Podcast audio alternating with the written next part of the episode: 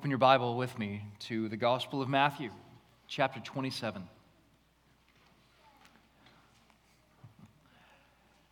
Matthew 27.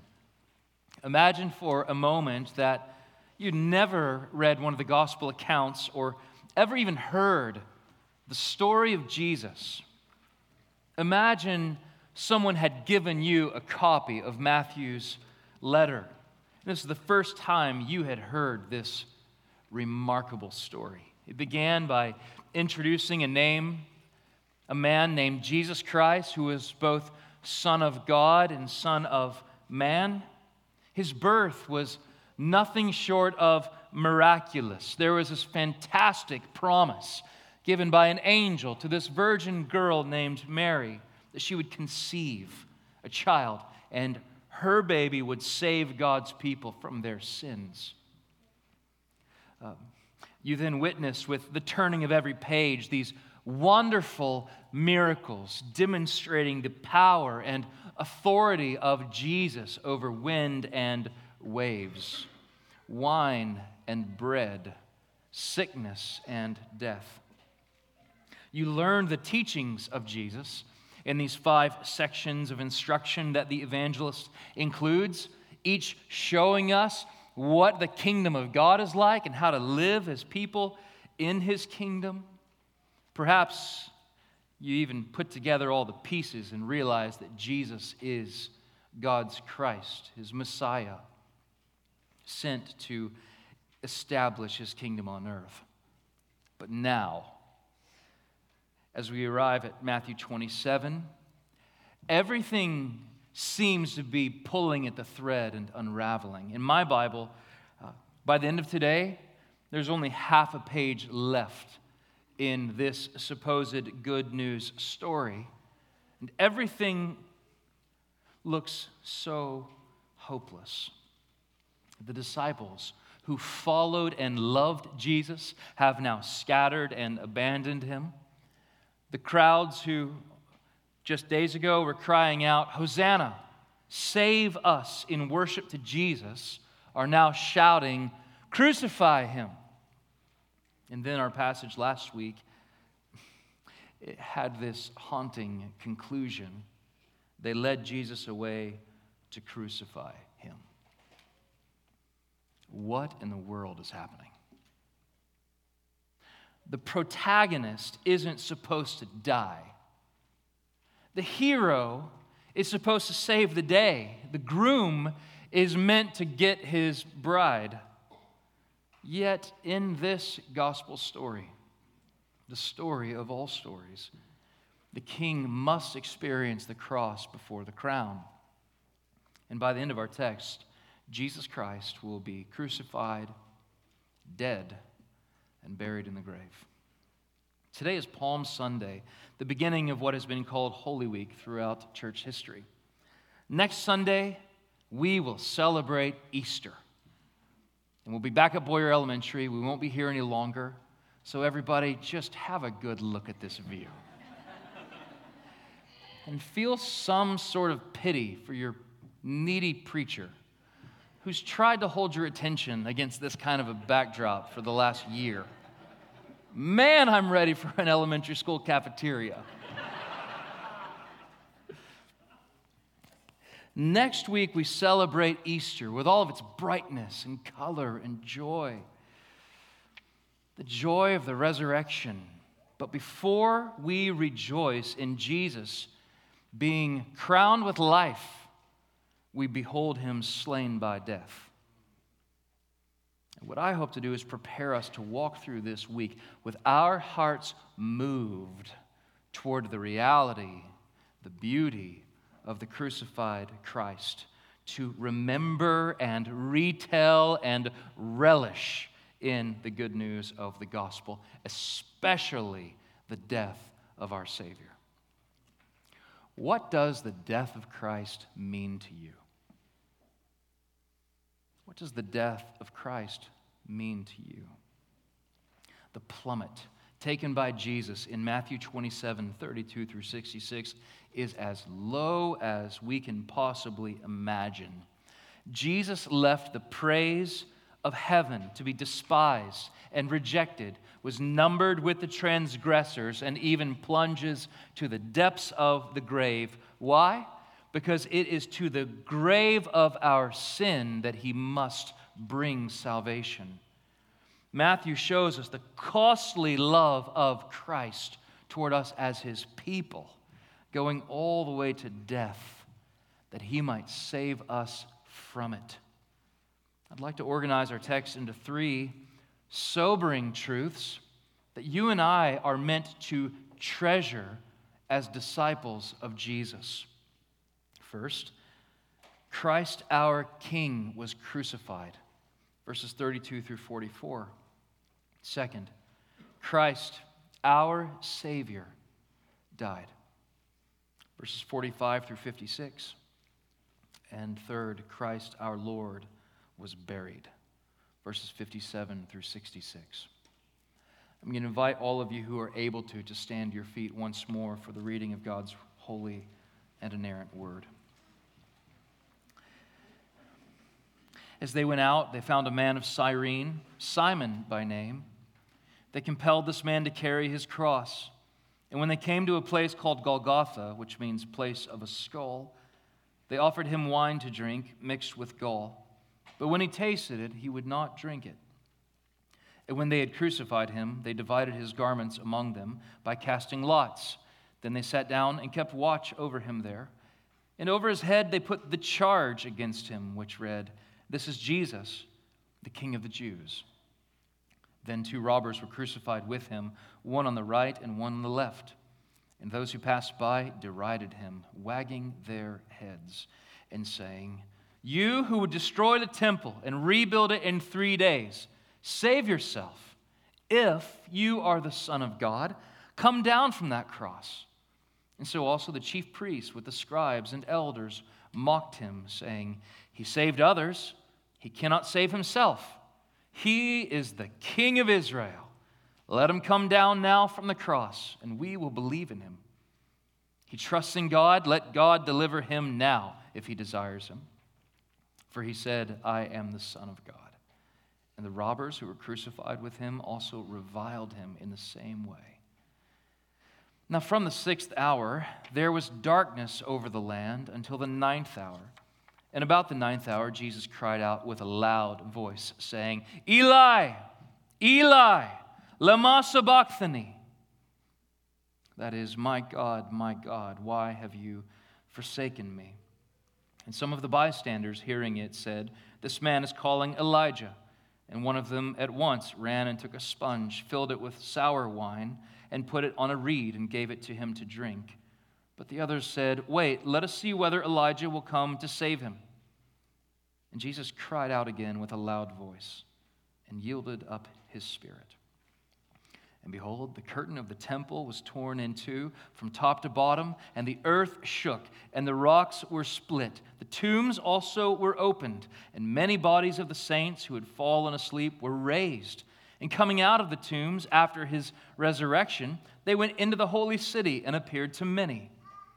When the centurion and those who were with him, keeping watch over Jesus, saw the earthquake and what took place, they were filled with awe and said, Truly, this was the Son of God.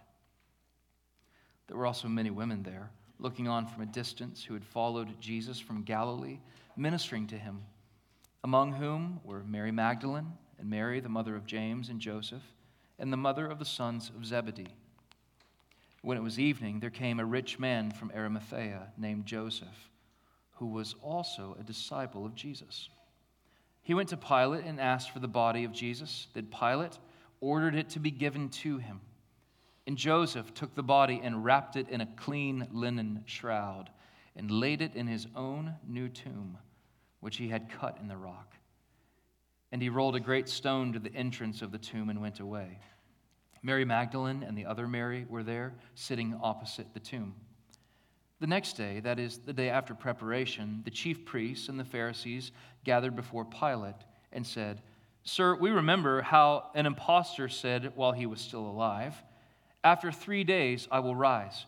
Therefore, order the tomb to be made secure until the third day, lest his disciples go and steal him away and tell the people, He is risen from the dead, and the last fraud will be worse than the first. Pilate said to them, You have a guard of soldiers. Go make it as secure as you can. So they went and made the tomb secure by sealing the stone and setting a guard.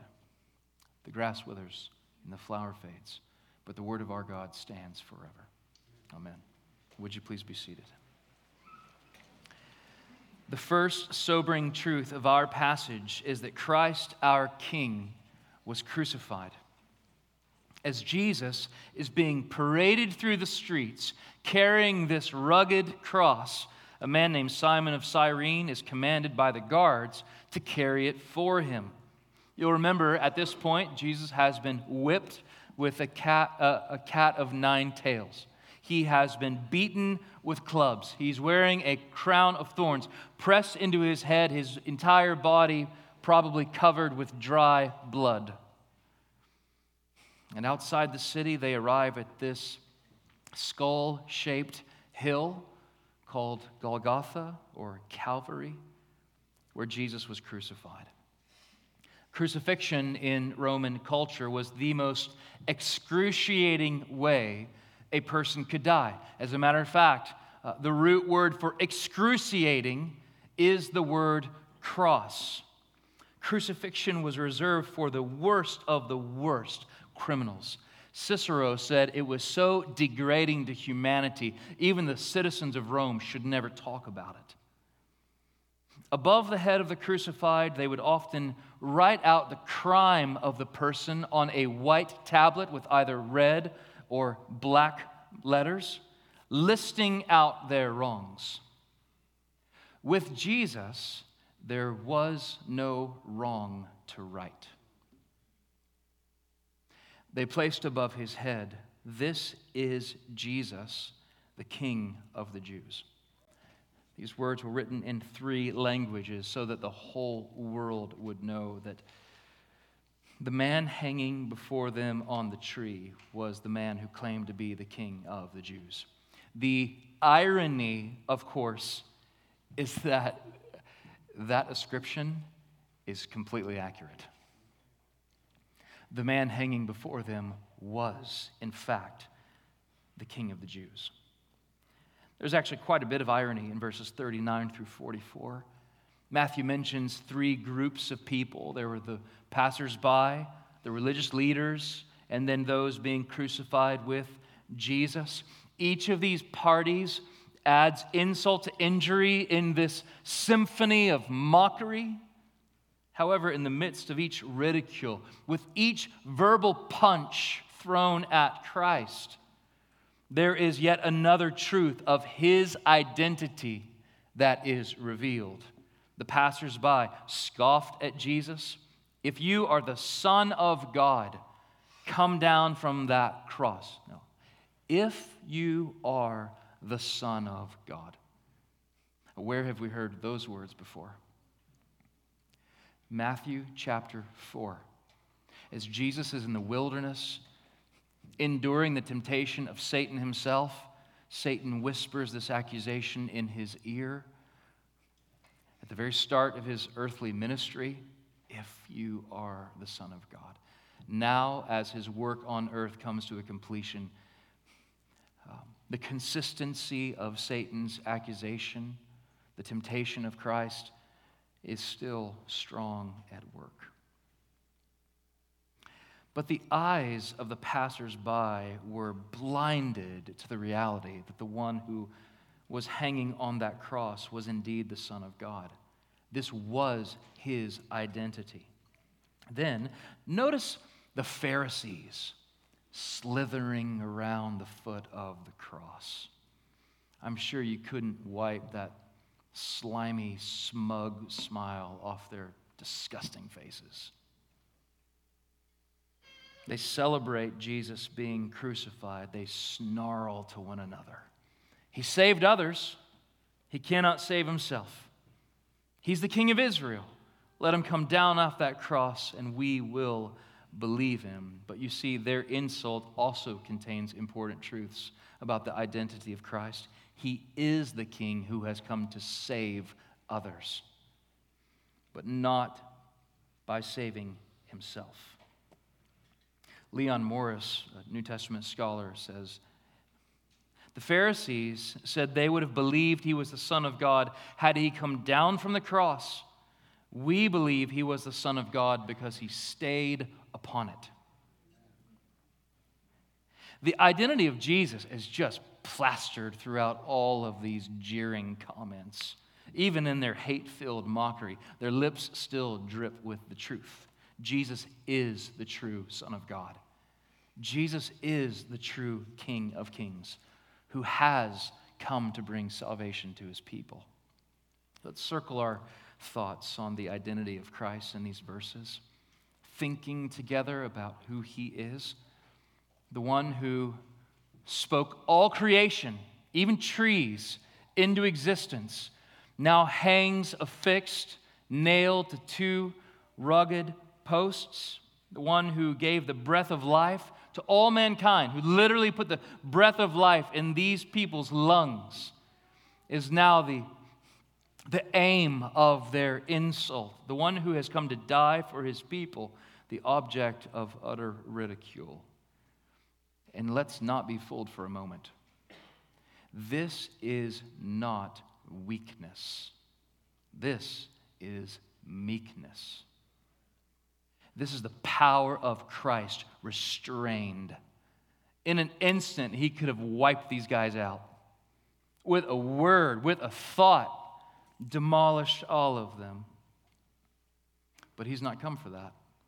He's come to carry the cross of our sin and shame. And do you know why Jesus was able to demonstrate such meekness? He knew who he was before the Father and what he had come to do. He knew his identity. And oh, that we might grow in our identity in Christ. That we would know who we are before the Father. If you're in Christ, you've been adopted, forgiven, called his own, welcomed, chosen, purchased, beloved. That's who we are now. Uh, Jerry Bridges has a quote where uh, he takes this familiar quote to us from Robert Murray M'Cheyne and just helps us think about it in the, in the way of our own identity. He writes For every look you take at yourself in your daily experience, take two looks at who you are in Christ. For every look you take at yourself, then take two looks at who you are in Christ. How the Father sees you because you are hidden in Christ. Why is Matthew writing this? So we would know who Jesus is. And by extension, so that we would know who we are as a people hidden in the Lord.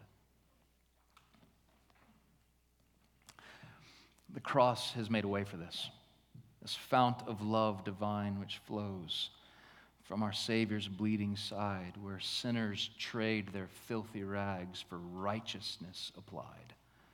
Mercy, cleansing, every stain now rushing o'er us like a flood. There the wretch and vilest one stand adopted through his blood. Some of you look in the mirror of your life and you still see the wretch that you were before Christ. Well, that's not how he sees you anymore. He sees you clothed in the righteousness of Christ. This is our identity. The second sobering truth we find in our text is that Christ, our Savior, died. Verses 45 through 56. At high noon, the sky is flooded not with the light of the midday sun, but filled with darkness. The kind of darkness that, that hovered over all of Egypt in, in Exodus chapter 10, the kind foretold by the prophet Amos chapter 8. It's under this darkness that the Father executes his perfect justice for the sins of the world as they are one by one placed on the head of his Son. And out of the darkness, the voice of Jesus rings out My God, my God, why have you forsaken me? It's the same cry that his great grandfather David penned in Psalm 22. And we've learned this in the Psalms. What's happening here? What Jesus is, is voicing in the same breath both his excruciating pain and also his unwavering hope in who his Father is. My God, he cries out. The forsakenness that Jesus experienced in his death is him bearing the full penalty of the sins of his people as he hung there, not just before the crowd, but before his Father, whom it pleased to crush his Son for the sake of the salvation of his people, laying our sins there upon the Lamb of God. This is what Paul has in mind in 2 Corinthians 5:21, where he says, "For our sake he made him who knew no sin to be sin for us, that we might become the righteousness of God." To step back and just fill in some of those pronouns, for our sake. That's us who are in Christ all of us who are in Christ. You, Christian, for you, God made Christ to become sin, who knew no sin. Why? So that we might become the righteousness of God. Jesus died as our perfect substitute. The one who was fully God and fully man died in our place, in your place. The wages of sin is death. And in his death, Jesus makes the payment in full for the people of God. As earth is stained with royal blood and quakes with love and fury, he breathes his last and bows his head, the king in all his beauty. What is foolishness to this world is the prize of the Christian the cross of Jesus Christ. At the same moment that Jesus yields up his spirit, two remarkable things happen. The veil of the temple is split in two, and there's this massive earthquake. Now, these details are unique to Matthew, and I believe he includes them to help us understand two great realities that occur because of the death of Christ. First, we have access to the presence of God. Come on, that's good news. What does that mean? Well, that's what's symbolized when the veil of that temple is torn. You see, what was in that place of the Holy of the Holies is the very presence of the Holy God. And there's no way that sinful people could, could trust a holy God. But one day a year, the high priest would march in there with courage and trust and make atonement, sacrifice for the sins of the people. And by God's grace, he would walk out alive. Notice how this veil is torn. Matthew includes this important detail from top to bottom. Who tore the veil? God Himself. Why? So that we would have access to the presence of God continually. From now on, God is saying, there will be no veil that separates us. Come on in. Hebrews chapter 10, verse 19 and 20 says it like this Therefore, brothers, since we have confidence to enter the holy places by the blood of Jesus, by the new and living way that he opened for us through the curtain, that is, through his flesh. So now, what, what do we have what do we do to have access to God? What do we do with that truth? Well, the writer of Hebrews continues to tell us there in verse 20. He says it like this Let us draw near with a true heart in full assurance of our faith, having been sprinkled clean from an evil conscience and our bodies washed with pure water. Draw near to him, and he will draw near to you. Approach his throne with boldness through the completed work of Christ, through the blood of Jesus that was shed for you. Repent of trying to come to God by dressing yourself up, making yourself clean, as there's nothing needed for our salvation but what Christ alone has done. We do not add to it, not one work. It is by grace alone, through faith alone, in the completed work of Christ alone. And so we go to the presence of God through Christ. Second, we anticipate a resurrection to come. Matthew tells us that during this earthquake at Jesus' crucifixion, the, the tombs of some saints opened up. And then Jesus, when he's raised three days later, they then get up and start walking around. They go into Jerusalem and start talking about all that's happened. Does anybody remember the Pharisees asking for a sign? I think back here to just the Mount of Transfiguration when we saw Moses and Elijah present with Jesus on this mount, his glory revealed. Well, here at his resurrection, Jesus is still revealing who he is. This foretaste of the resurrection that is to come. This is a sign of the resurrection for the people of God. The death of Jesus would be the eventual death of death. And so, what do we do with this great reality that Matthew wants us to see? Well, we look with assurance to the death of death. Because of the death of Christ, we have complete access to the presence of God, and we anticipate the resurrection to come. Let's not miss the reaction of this guard in verse 54. This guy had likely witnessed how Christ had endured this trial the beatings, the crucifixion, his death. He was there when the sky rumbled and the earth shook. And the only words in Holy Scripture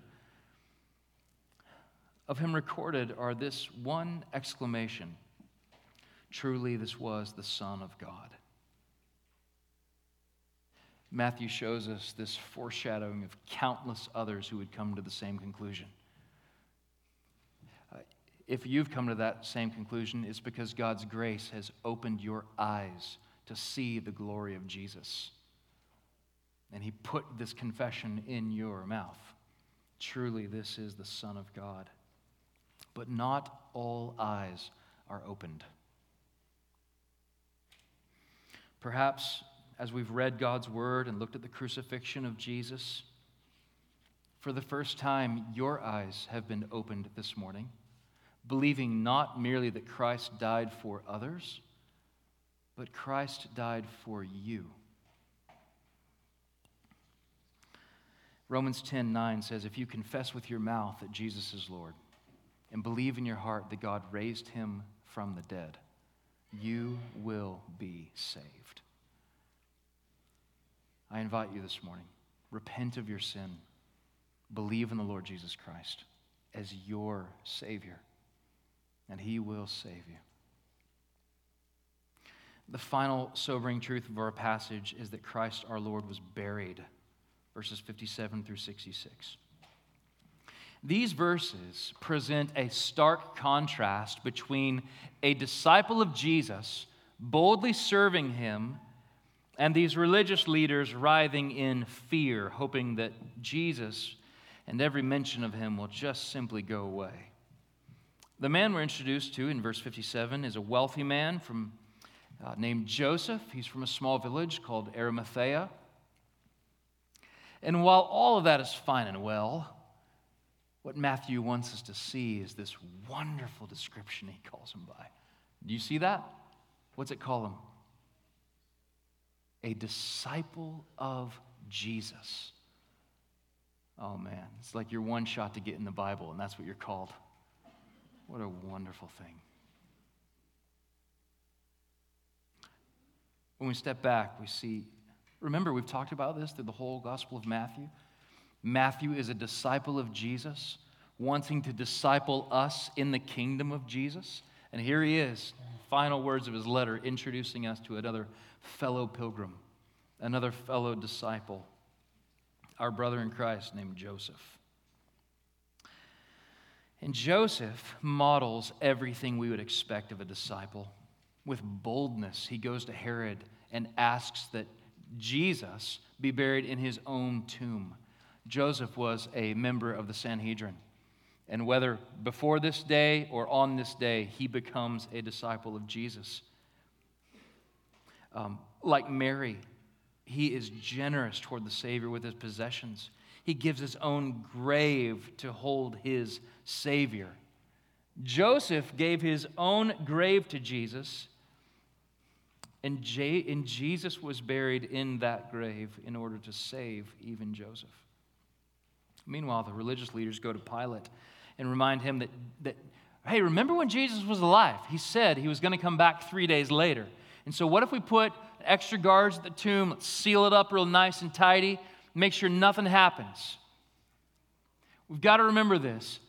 The Pharisees clearly heard what Jesus was saying My body will die, and three days later I will be raised to life again.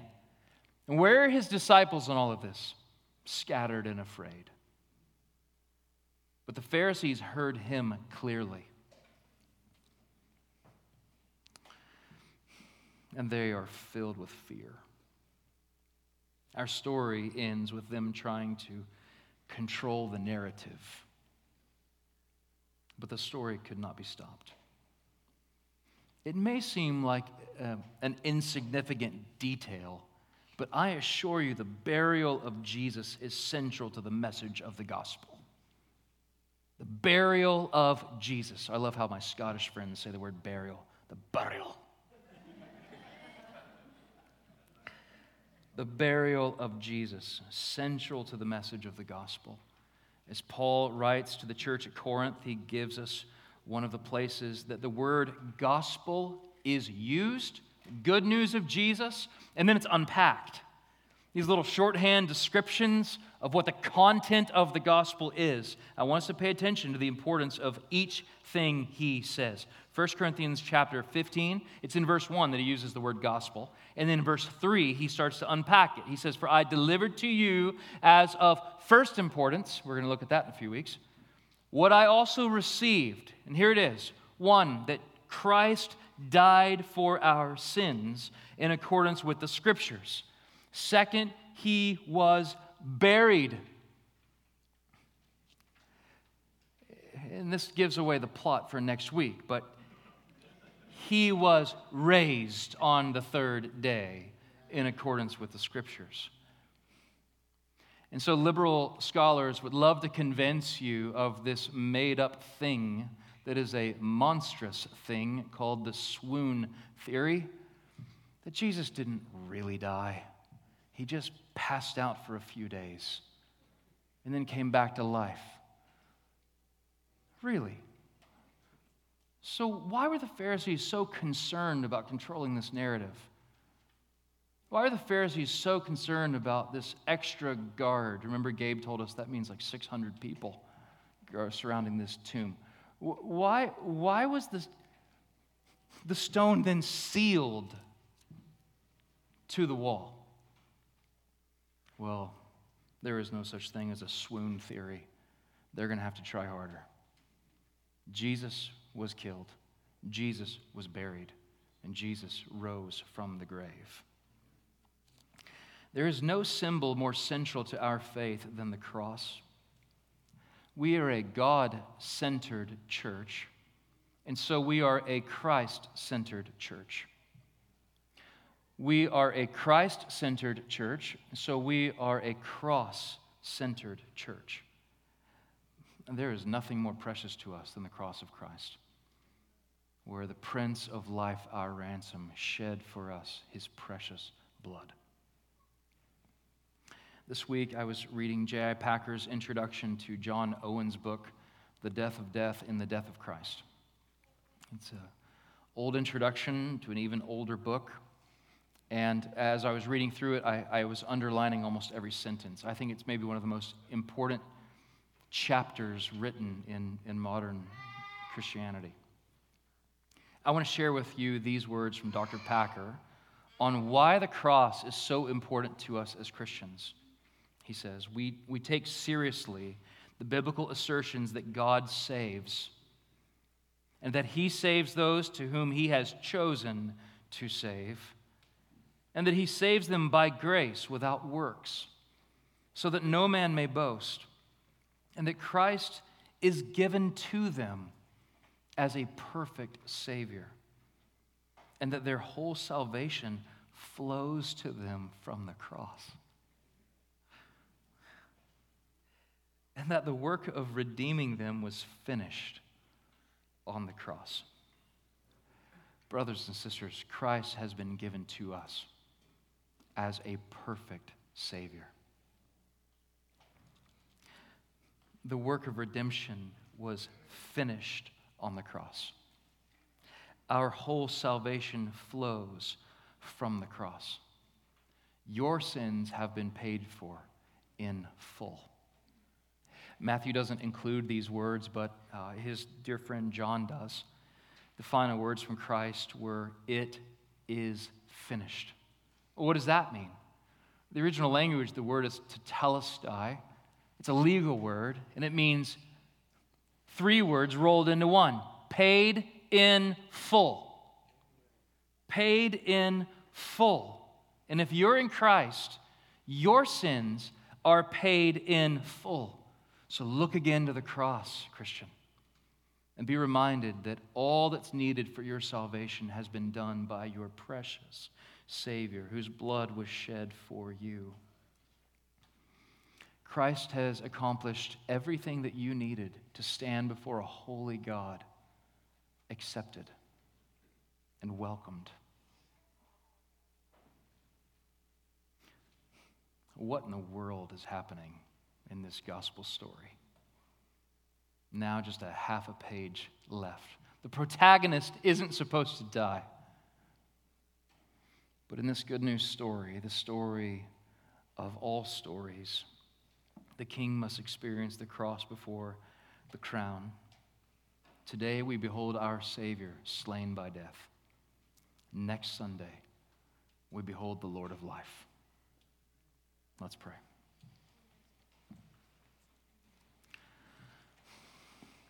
Father, thank you for speaking to us through your word. Thank you for Christ who was given to us for our salvation.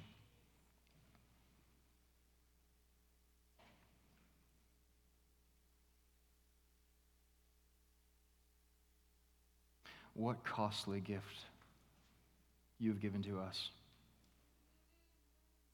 in saving us from our sins, in giving us your Son saving us with perfect grace without works. Through the cross, providing a whole salvation.